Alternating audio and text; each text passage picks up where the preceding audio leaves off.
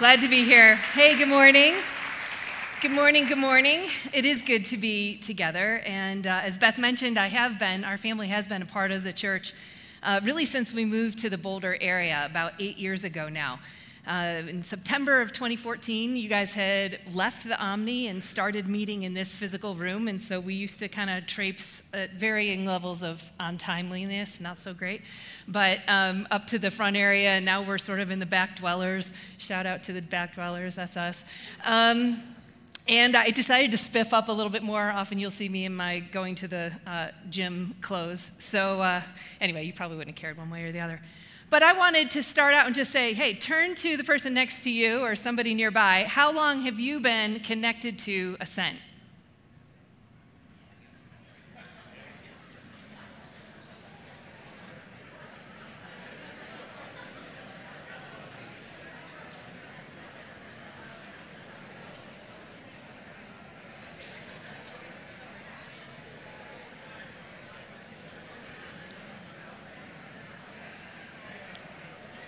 It wasn't that long a conversation, was it?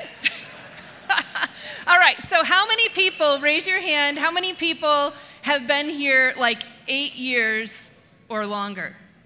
Hold them up high. Everybody, like, look at the people who have been part of carrying this community for a very long time. Great, thanks. All right, how many people have been here one year or less? Hands up. Online, I don't know how you do the hands up, but.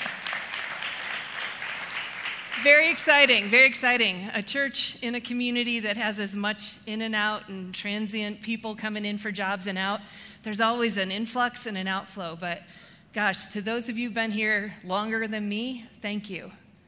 This is a beautiful place and a lot of great things have happened here. And for those of you who are new, I really would encourage you to take Beth, or even more new ish, um, take Beth up on that challenge to find ways to get connected. That is what it's about. And at, I had written in my notes that it was six years, but you're right, it was seven years. Because of the pandemic, I stayed an extra year. Uh, I did serve on Ascent leadership team, um, who are people who are volunteers uh, through the church, many of whom, I'm not going to have them raise their hands right now, but are in the room right now, the ones who are currently serving in that way to provide encouragement, direction, feedback, and structural governance uh, to support the pastors and this entire effort. Lots of fun times, as you can imagine, and some challenges over the last few years in particular. And I do a lot of work outside of here, um, that is with churches all over the country and in some places around the world. And as you know, churches have struggled in the last little bit to respond to the pandemic, to political divisions, all kinds of painful race relationship things, departures and arrivals of staff. That has happened all over the place and here. And I could not be more proud just to say a few words, if I could, about how Ascent has uniquely navigated some really hard things. In my view, Ascent stayed alert and responsive to the needs of the community. We didn't turn inward, we stayed outward. We stayed focused on the way of life of Jesus and the kingdom of God. And had to, there, we, we stayed true to those topics amidst a lot of, a lot of noise in our culture. Ascent remained faithful and even generous financially. When we entered, and frankly, we still remain in an economy with a lot of uncertainties, we stayed saying, We're in, we're here, we're generous, we care about what God is doing through this place. Ascent continued to contend for the centrality of our shared life with God as the main thrust of the church, asking and answering the question what does it mean for us to be the people of God in a local context meaningfully connected to each other? And we, connect, we continue to ask and answer that question as each and every one of you stay alive to God, stay connected to others in your environment, and bring your authentic self and your relationship with God into your environment, your neighborhood, your schools, your work, and yes, when we're occasionally together under this roof. We continued to gather, sometimes virtually, sometimes in person, in ways that both we think honored God and the broader needs of our community. And we gathered to worship together for the God we love and who, are, who we're learning from. And we continued to learn through Scripture and revealed the Word of God as a source of strength and truth and life for us. We have been the church. So I just want to say thank you. I haven't met each of you, but yeah, we've been through a lot together. And to continue to pray not only for the staff, also for the leaders, for those who serve in every capacity around this place. And as we each, whatever your role is, we show up as Jesus' people in our lives, and it matters that we do. All right, so another thing to know about me, especially as we head in today's topic, is that I'm uh, a wife, as you've heard, of my husband Jeff now for 35 years this summer. Yes.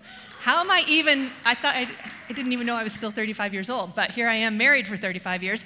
And then we have three sons, and this is a crazy recent picture. Um, three sons, so the air hand in the air, he's the middle, the guy to his his right, but our left is the oldest, Jeff and Josh. Some of you guys know some of them from our community. And down, so there's me on the far that side, and then the three girls. All right, so I have three sons. I'm the oldest of seven kids. I had five younger brothers. My husband Jeff is one of three boys. I've lived in a boys' world my whole entire life. And now I have girls. These are my girls. Can you see my girls? Aren't they amazing? All right, so the next slide shows a picture of just the kids and the girls. See the girls? So drop your eyesight down to the shorter ones. Those are the girls. Those are my girls. I have girls, y'all.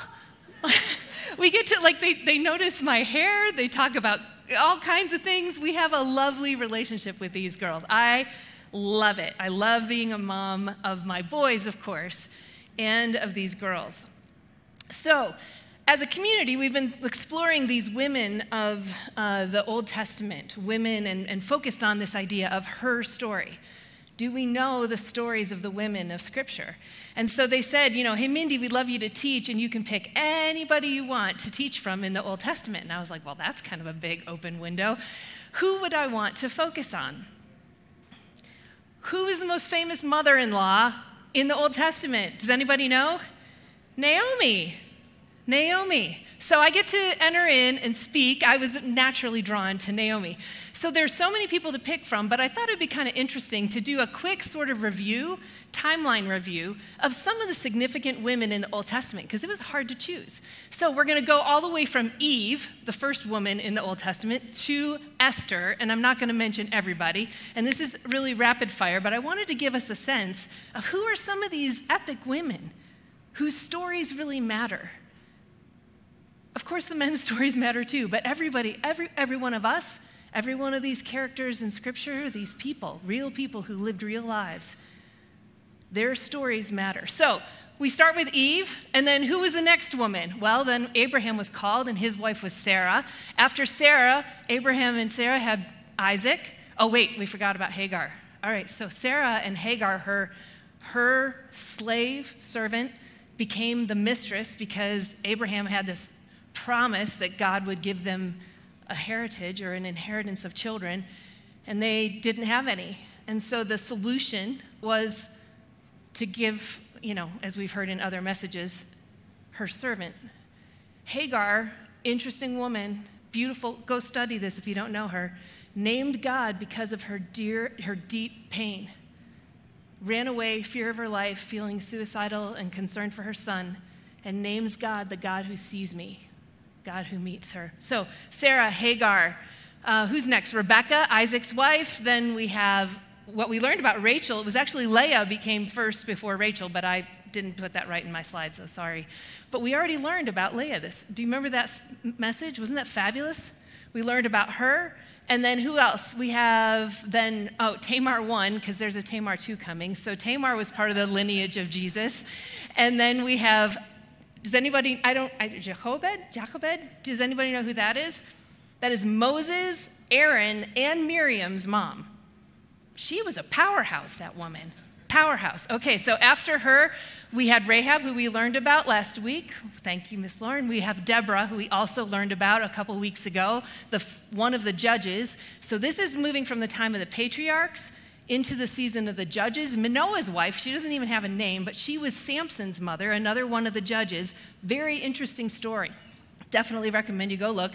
Then there's Naomi. Then there is Ruth her daughter in law. Then there's Hannah, who was the mother of Samuel, who became the one who anointed the kings. Then you have David's, one of David's wife, Abigail, who is known as the interrupter of justice or interrupter of violence. Really cool story. that you can learn about Abigail. And then you have Tamar, too, who shows up also with some significant things. I believe she was one of David's son's wives. And then you have Bathsheba, gets a bad rap, but a very interesting story. Very interesting story. Was she really seducing, or was she a victim of some terrible t- sexual and power abuse? And then we have Esther. Esther, the one who becomes queen. This now, we're talking like four to 500 years before the time of Jesus. When you get to Esther, the whole nation is in exile. I think I have that right. Anyway, it's the time of the prophets. Lots of terrible things have happened, and she redeems the community of God's people. So I told you I picked Naomi because you can see where she is in the history, because I think she has a very interesting story, and we are going to learn more about her. Um, couple things I think we have in common with Naomi, or at least I do. I said, mentioned she has a mother, or she is a mother in law, and a big factor of the story that unfolds in the book of Ruth is about her relationship with her daughter in law. But another thing that's true about Naomi is we enter her story in the first few verses of the book of Ruth, and everything falls apart. Everything falls apart. This is something in a very sudden time of loss that our community can relate to. We have experienced a sudden, devastating tragedy that can have us, leave us, asking questions about God's goodness. We've been singing about that, but asking questions about God's goodness and His power and His love. Our home was not burned, but our neighborhood was greatly damaged. And I think the first six months, it's taken me a long time to get my head on straight, figure out how I was feeling, what was going on. And uh, for those who have lost their homes, like Bill and Jackie and so many others, it just is just a hard season. And you rally and you move and you make decisions and you get things done. And by about four, five, six months in, I, I was cleaning out of our Airbnb while we moved to someplace else. And I saw the key to one of the structures that had that had burned on, on a property in Boulder. And I, it, it, had been sitting there for months. The key had been there. I'd seen it every time I walked into this Airbnb's closet.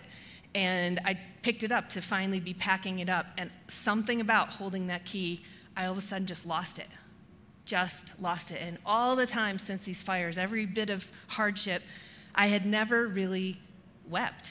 I had never, and my friends and family, that's not a big shocker. I'm not always the most emotionally sensitive person uh, to my own inner world. And I just lost it. It was the ugliest cry I've had in a long time. I just sat down and bawled my eyes out.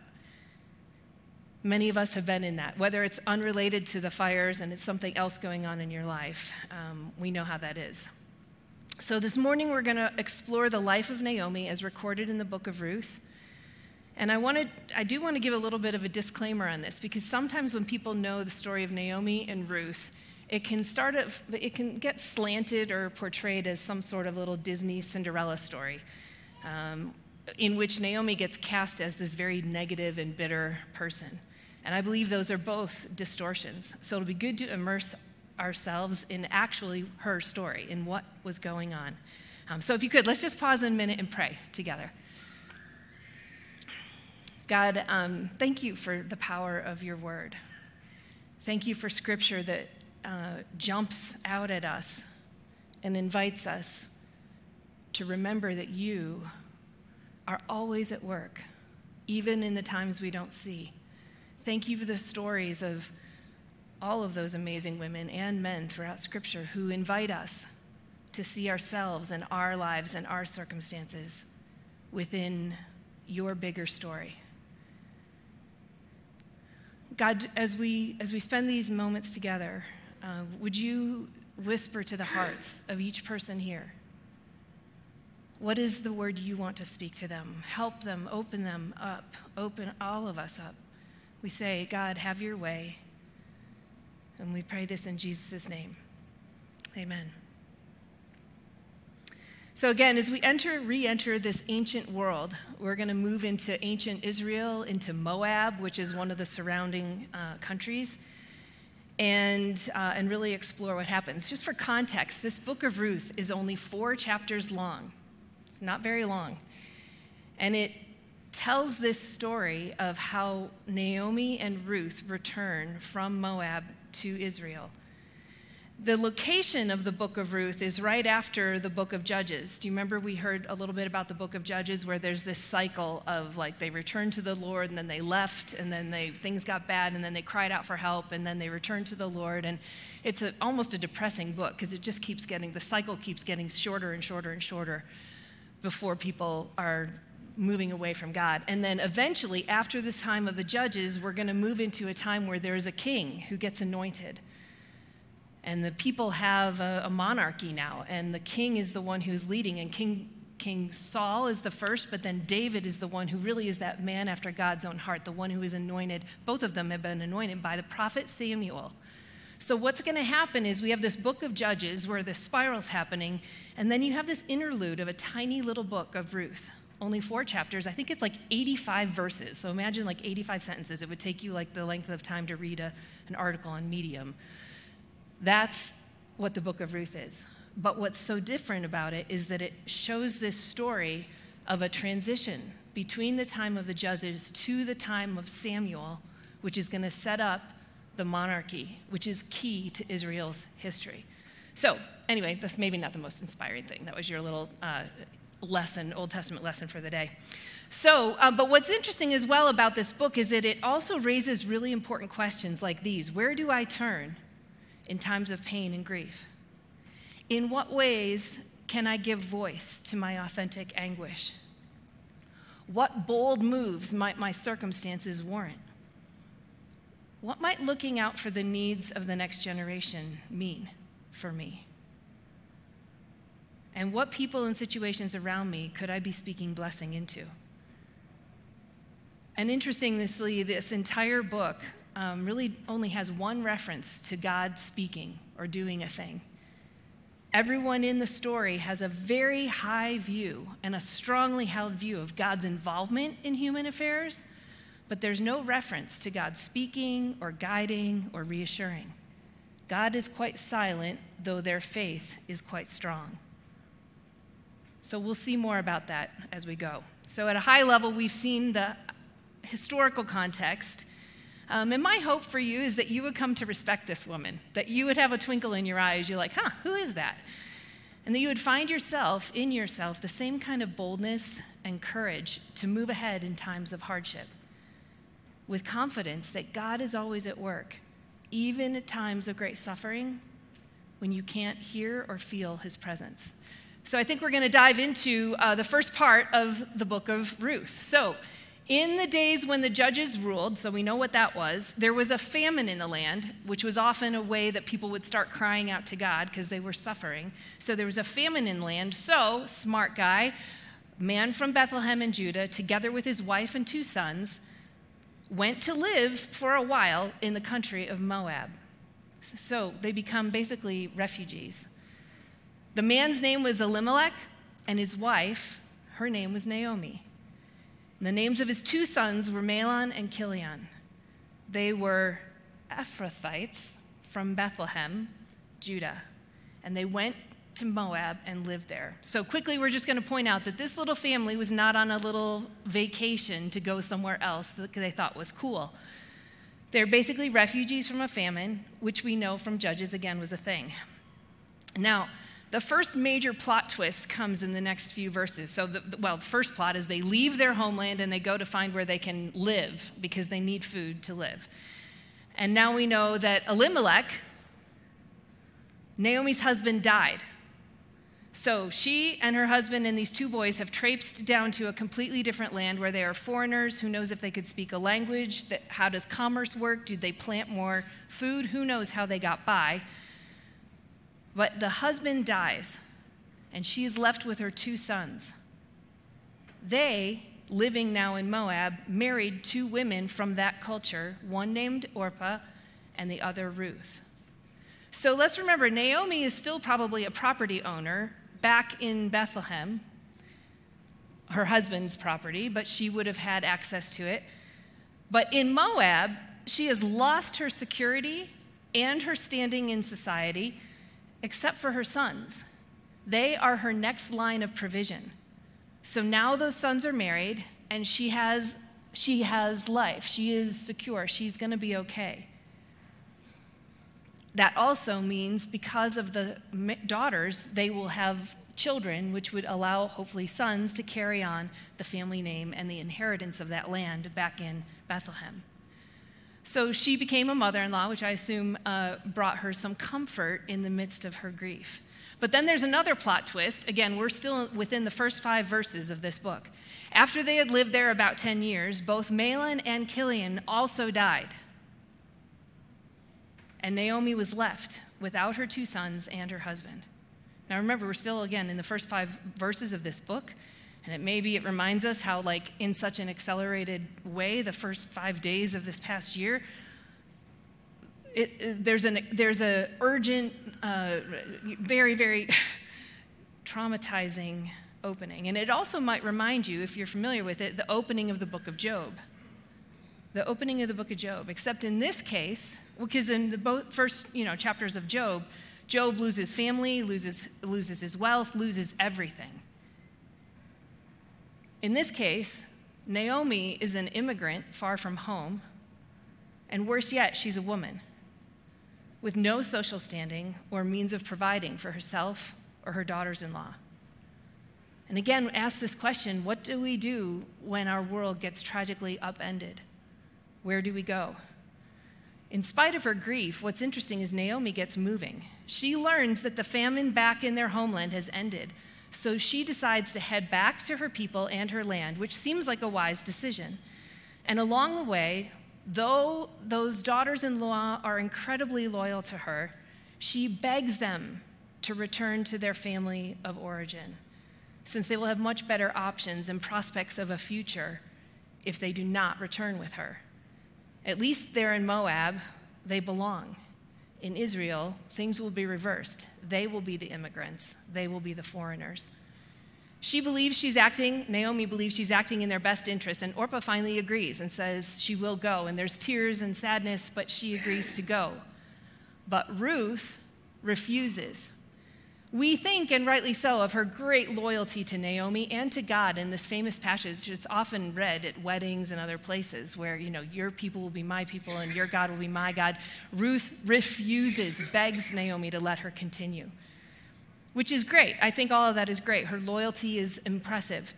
And also, I start wondering what else might have been going on? What is her backstory? This is totally conjecture on my part, but might Ruth have effectively severed ties with her family of origin in order to marry an Israelite young man? What if she had encountered enough of faith in this living God to throw herself and her future fully on with Naomi and Naomi's God? Did her family disown her? Would it have been worse for her to stay than to go? Whatever the reason, we might have understood if she too felt ignored or betrayed by that God of her, her in laws. But for whatever reason, she goes. She makes a bold commitment and returns with Naomi. One other point to add here after 10 years of being married, neither of these daughters in law had had any children. So, on top of all the additional pain, a woman's key sort of contribution into that ancient world was their ability to bear children. And she had failed. Both these daughter in laws had failed. So there's many layers of grief, all of that coming to the fore. So devastated by grief, likely financially destitute, these widows set off to return to their community, to the land of their Naomi's God, and to Israel. So, verse uh, 19 of chapter 1, these two women went until they went to Bethlehem. So, I thought it'd be fun to pull out a couple maps and see, like, what does this journey look like? Where, where is Moab relative to Israel? So, I don't really have a pointer here, but see the purple kingdom of Moab, right? That's basically modern day Jordan. And uh, uh, uh, it, the, the body of water there is the Dead Sea. So, up above, the small circle blue next to the green is the Sea of Galilee, which much of Jesus' ministry centered around that. Now you have the Dead Sea and the kingdom of Moab there with the ancient city of Dibon or whatever And then you see up above that is Jericho. We, Rahab was in Jericho, right? And then Jerusalem, and then Bethlehem is just a little bit south of Jerusalem. So that is the ancient world, shows Moab relative to Israel, the kingdom of Israel. And now the next slide shows a, a modern, like this is Google Maps. I just went in and said, all right, let's, we still see that ancient city of Devan, whatever, the northernmost part of Moab. And then you can see a walk of 124 kilometers from there to Bethlehem. And I think the next slide zooms it in a little bit farther.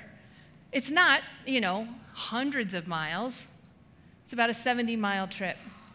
It'd be kind of like if we took off from this building right now and walked on foot to Silverthorne. It's about that long.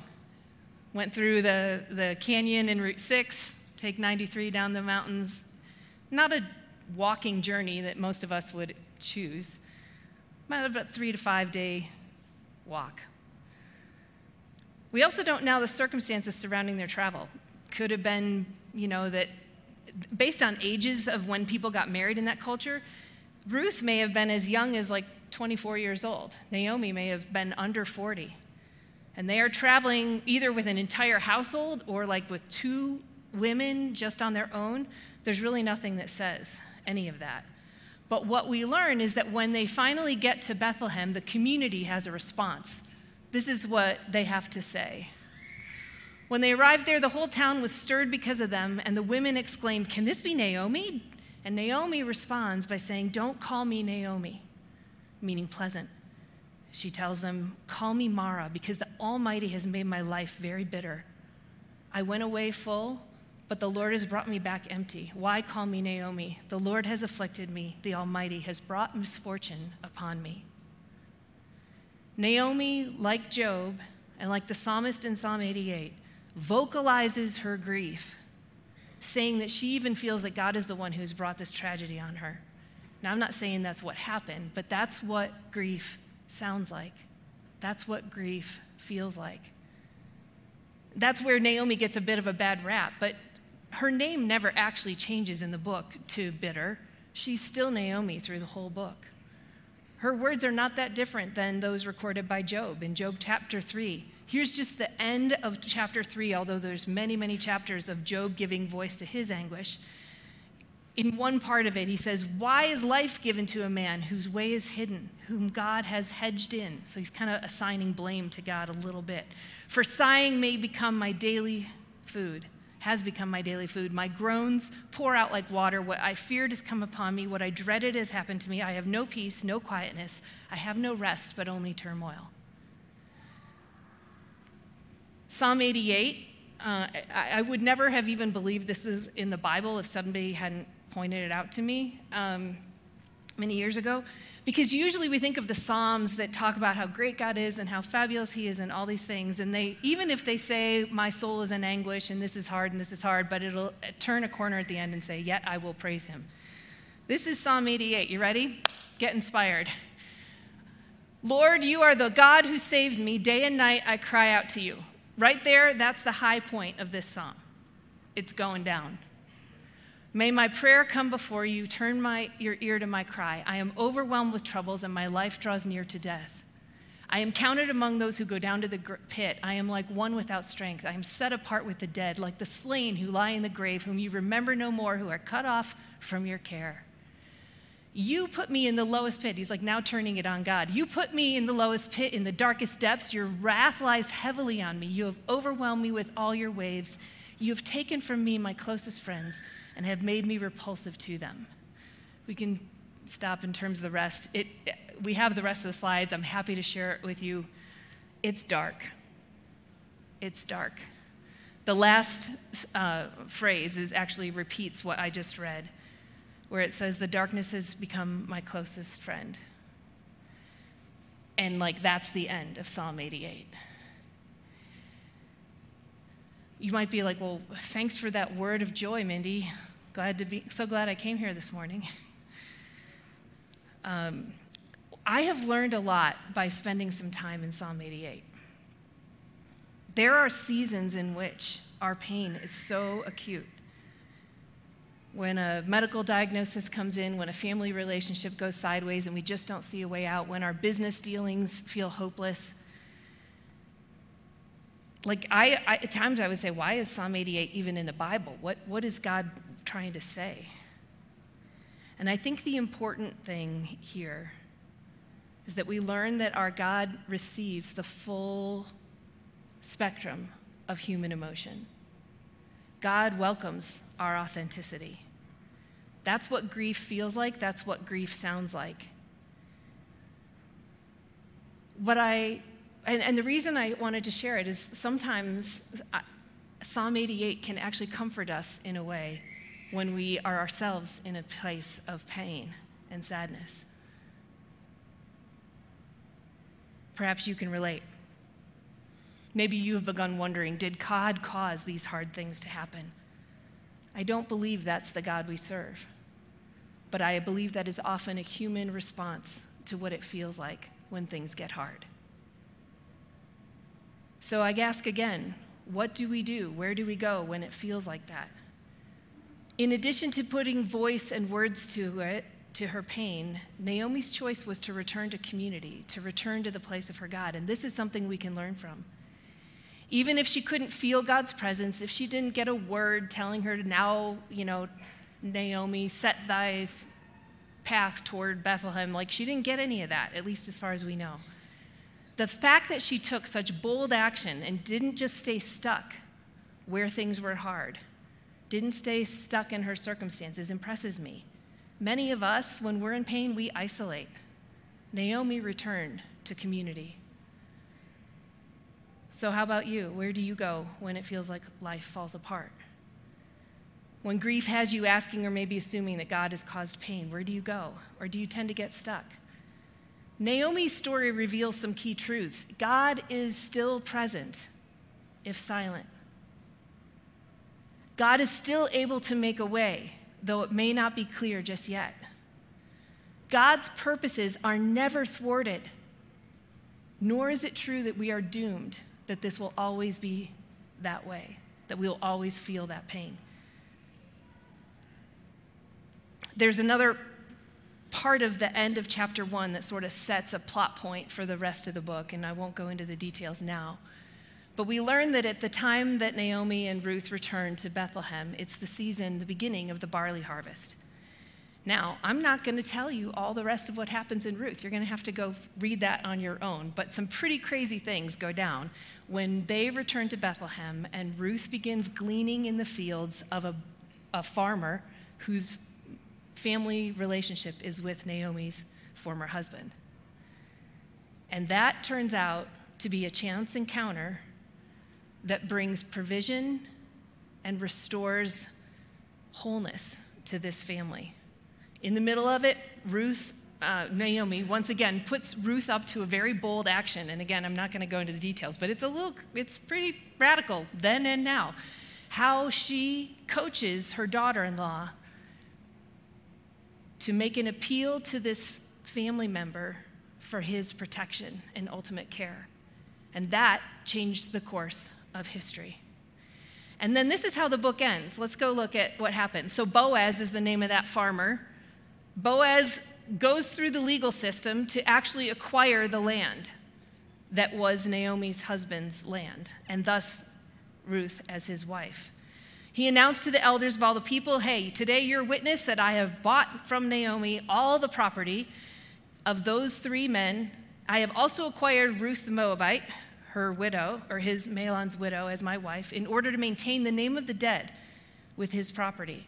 And so his name will not disappear from among his family or from his hometown. Today you are witnesses. Then all the elders and the people at the gate said, We are witnesses. May the Lord, watch this language, may the Lord make the woman who is coming into your home like Rachel and Leah, who we've already learned about, who together built up the family of Israel.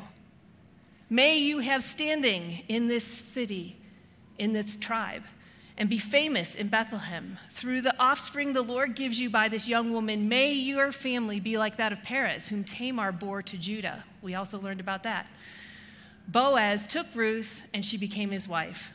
When he made love to her, the Lord enabled her to conceive. This is the one and only time God's action shows up in this story.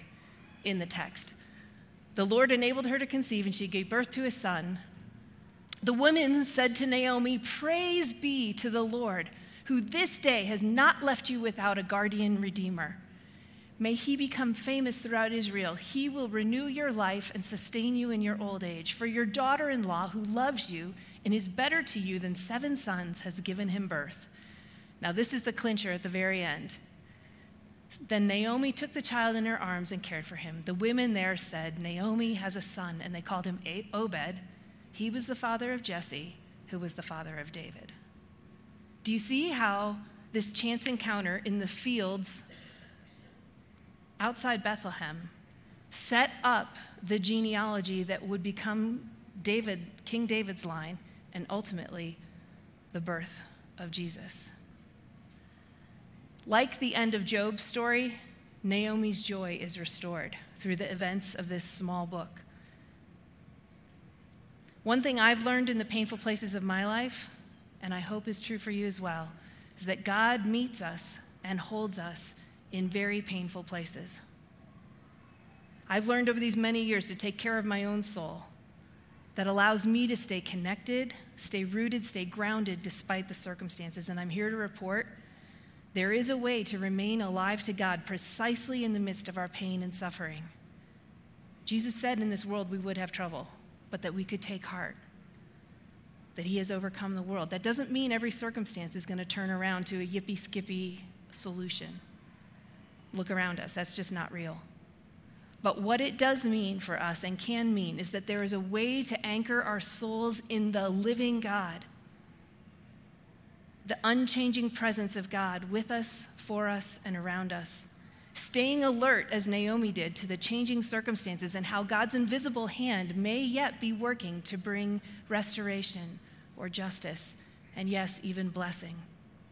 Not preventing the hard things, but giving us a way of enduring and seeing the other side.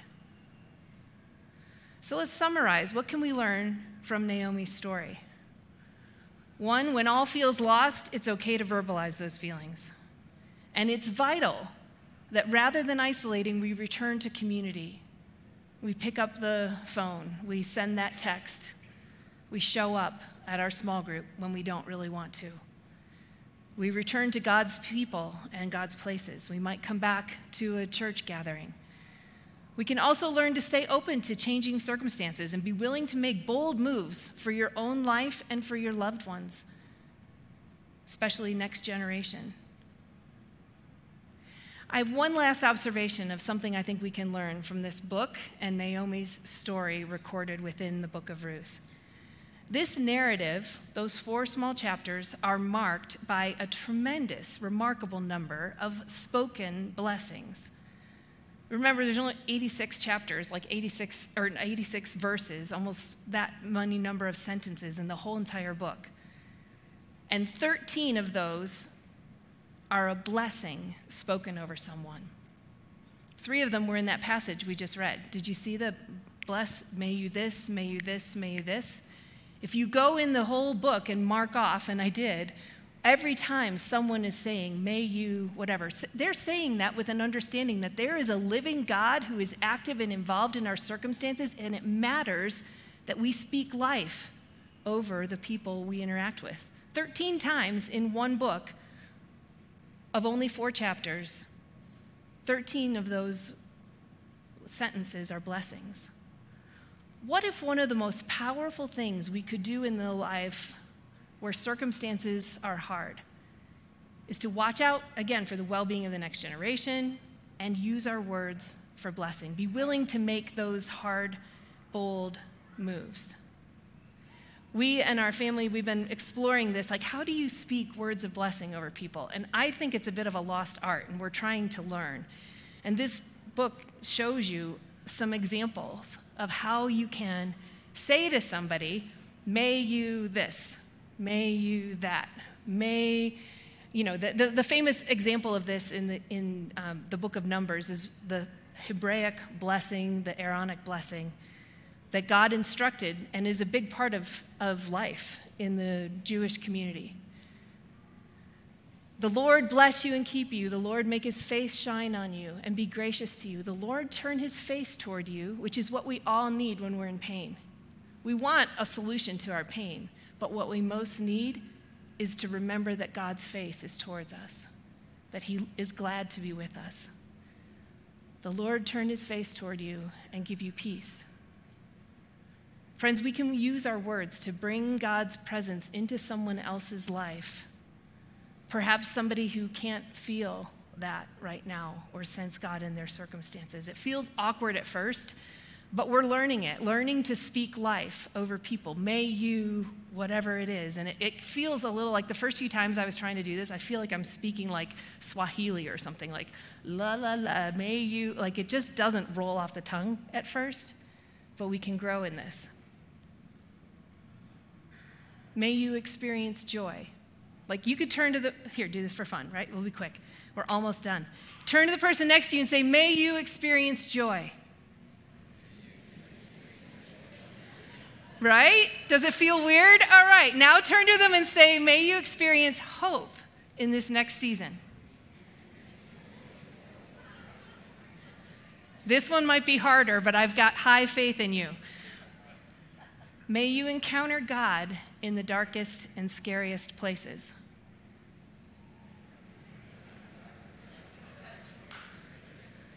How did that bring laughter? All right, that's good. These are the things we can say. May you have courage to move boldly into whatever comes next. May you radiate, and these are now my words I want to speak over you.